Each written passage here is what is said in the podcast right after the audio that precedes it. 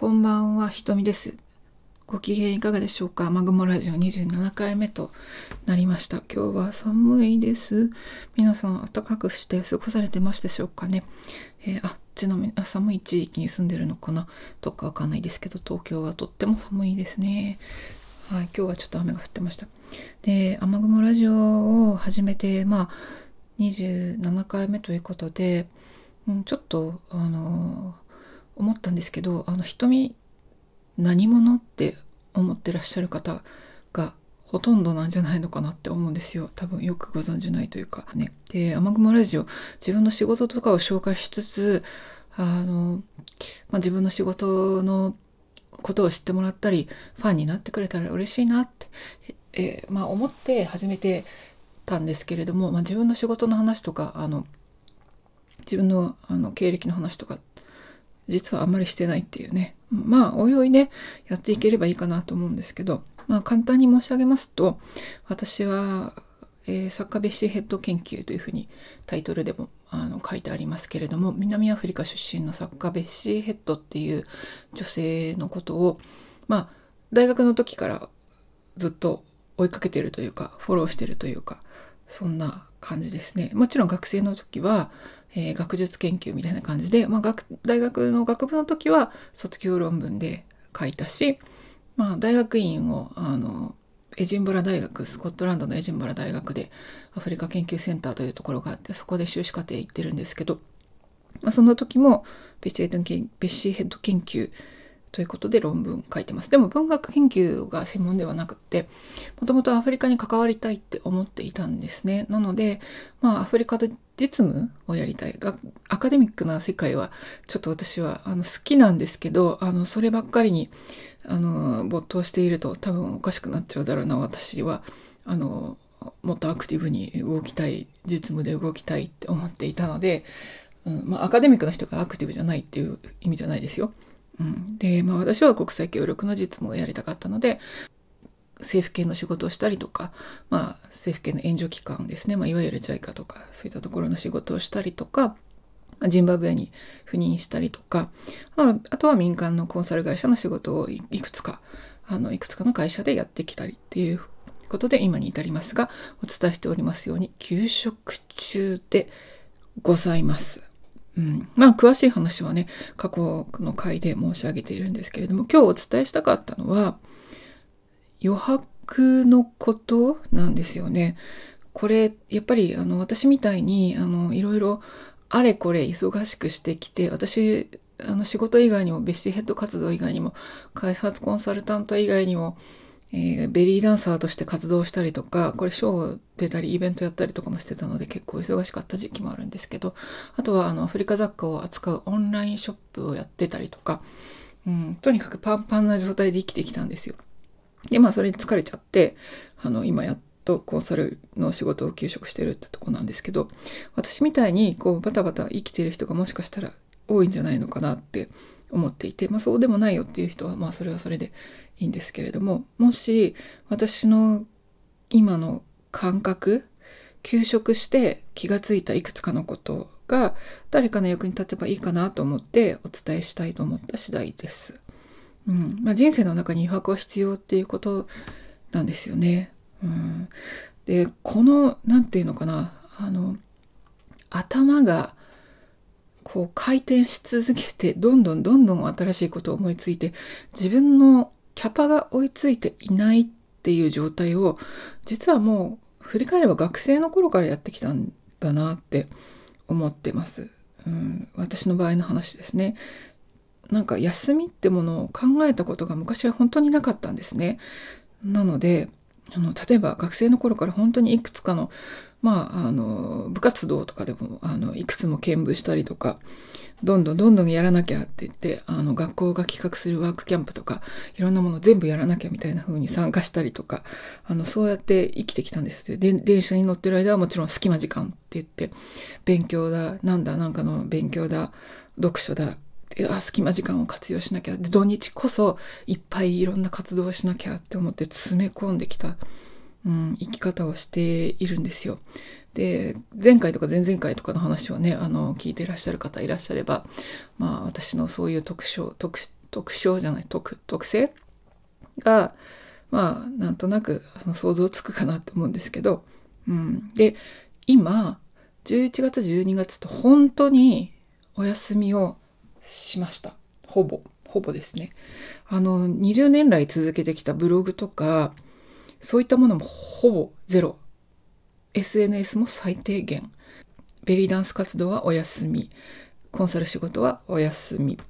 でベッシーヘッド活動もお休みにしてきたんですよ。そしたら初めてですねそういうことが。何て言うんだろう。まあ好きな気楽な読書とかねあの仕事関係の本ではなくて気楽な読書とかあのちょっと会いたい人に会いに伊豆大島に行ったりとかね、まあ、前の回でもお話ししましたけどそういったことをしながら、うん、過ごしたらだんだんだんだん心に余白ができてきたんですね。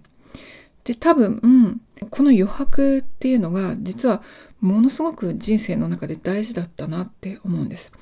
で作家ベッシーヘッドの長編小説の一本を日本語で出版したいなと思ってこれも十数年とか20年近く前からですね思っていてずっとずっと努力しているというかまあ仕事が忙しくて後回しになってきてたんですけど何度も何度も何度も訳し直したりいろんな出版社の人に話したりしながらやってきたわけですよ。で出版社に出す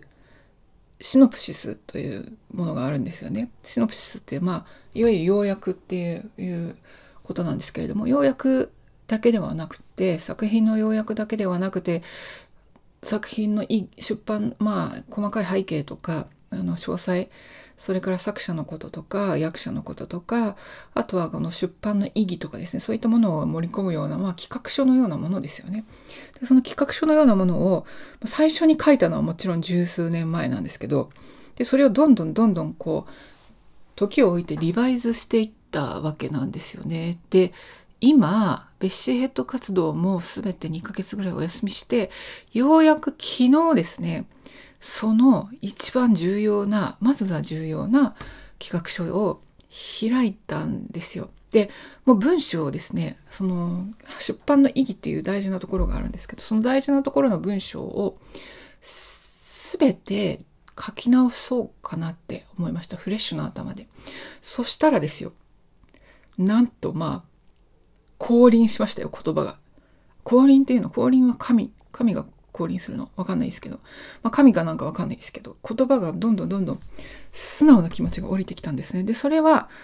素直なストレートな作家ベッシーヘッドに対する私の考え方っていうのがポンとポンと言葉になって出てきたわけなんですよ。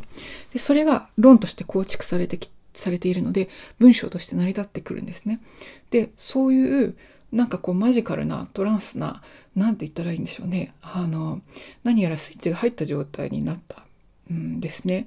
で、バーッと書き出したんですけど、ちなみにまだ書き終わってないんで、また改めて週明けにやろうかなと思うんですけれども、その文章、昔の書類を見てみたら、1年ぐらい前の書類ですよ。そしたらやっぱり、あの、なんか生きがったこと書いてるんですよね。うん。あの出版の意義とか言ってあの無理やり日本の社会になんかなんかこうがっつり結びつけようとしてなんかいろんな事例を出したりとか余計なこと書いてあってなんかこう俗世間に惑わされていたなっていう自分の本音じゃなかったな本当にこういうことを伝えたいんじゃなかったな伝えたいんじゃないんじゃないのかなっていう感じがしたんですよ。うん、で実は私の友人の、まあ、10歳ぐらい年上のライターの友人がいるんですけど彼女は本当にメンター的存在で彼女に1年か2年ぐらい前にこれが本当に言いたかったことなのかなって思ったってコメントされたんですよね。で私はじゃあ本当に言いたいことって何だっけっていう根本的なところをずっとずっと、ま、迷ってきたというか惑わされてきた、うん、わけなんですよ何かに。っていうか何かにっていうか、まあ、仕事に振り回されてきたマインドだったわけなんですけどでそれが余白を持ったことで素直に出てきた、これはかなり歴史的な私の中で歴史的な出来事だったのでなんでって20年来で初めてこんなに降臨したって感じだ、うん、出来事だったのであなんかいい方向に向かっているんだなって、うん、思いましただからその人生の中に余白が必要っていうのは本当に本当にそういうことなんだなっていうことを身をもって体験したんですよ。で、ここで私の考えを述べさせてもらうので、もし何かのヒントになればいいかなと思うんですけども、やっぱりある程度の余白を取ることによって、まず自分の本心が見えてくるんですね。本当にこういうことやりたいのか、本当にやりたかったことって何だっけか、とか、忘れていたインナーチャイルドとか、まあ、昔思っていたことやりたかったこととかそういったものが蘇ってくるわけですよ。で自分の本心っていうのが分かってくる。それからもう一つは世界の美しさに感動するっていうふうに私は思ってるんですけどあもういろんなことに感動するようになるんですね。あもうこれ素敵美しい。この映画素晴らしい。あこの人たち本当優しい。こう出会ってよかった。この人いや本当に素晴らしい。コーヒーショップで出会った。この人、ほんと最高で、もう幸せだ。日常の幸せを感じるっていうことですね。美しさ、世界の美しさに感動して日常の幸せを感じる。こういう心の余裕が生まれてきたっていうことなんですよ。で、もう一歩言うと、やはり、ここから先は本当に、本当の意味での生産性が高まるんじゃないのかなと感じています。うん、今までは力技で多分あのコンサル仕事もやらなきゃあれもやらなきゃこれもやらなきゃでもベッシーヘッド活動もやらなきゃかって力で押してきたところが自然と素直なエネルギーで進められるようになってきたこれが余白の効用なのではないのかなと私は思っています。もうねあの ADHD の過集中になりがちな私にとって、まあ、他にも多分そういう人いっぱいいらっしゃると思うんですけどこの余白をし本当に真剣に考えるあの余白を考えるって大事です余白っていうのは本当に何もやらないってことですよ。だから SNS とかネットサーフィンしてるっていうのはこれ余白にはならないわけですね。情報がいろいろ入ってきてるから脳が疲れてる脳を使ってるわけなので本当にあのそういうものをシャットアウトする本当に何もしない時間を作るとかそういったことを意識的に時間として取る、うん、がということがあの人生のトータルで見て生産性の向上につながるいい意味での本当の意味での生産性の向上人生より良い人生を生きるための何かのきっかけというかキーになることなんじゃないのかなと思います。あの多分生産性が高くてあの素晴らしい業績を残している方っていうのはこの余白の作り方っていうのが上手なんだろうなと私は思っていますので、うん、このことがあのなんかのヒントになればいいかなって思って私の考えをお伝えしました。うん、またねあのアフリカの話とかいろいろしたいことがお伝えしたいことがあるんですけれどもそれをまた次回以降にしようかなって思ってますけれどもあの皆さんの毎日が緩やかで平和で幸せでありますようにお祈りしています。寒いのでご自愛くださいませ。あの寒い地域にいる人はですね。はい。では、雨雲ラジオ27回目、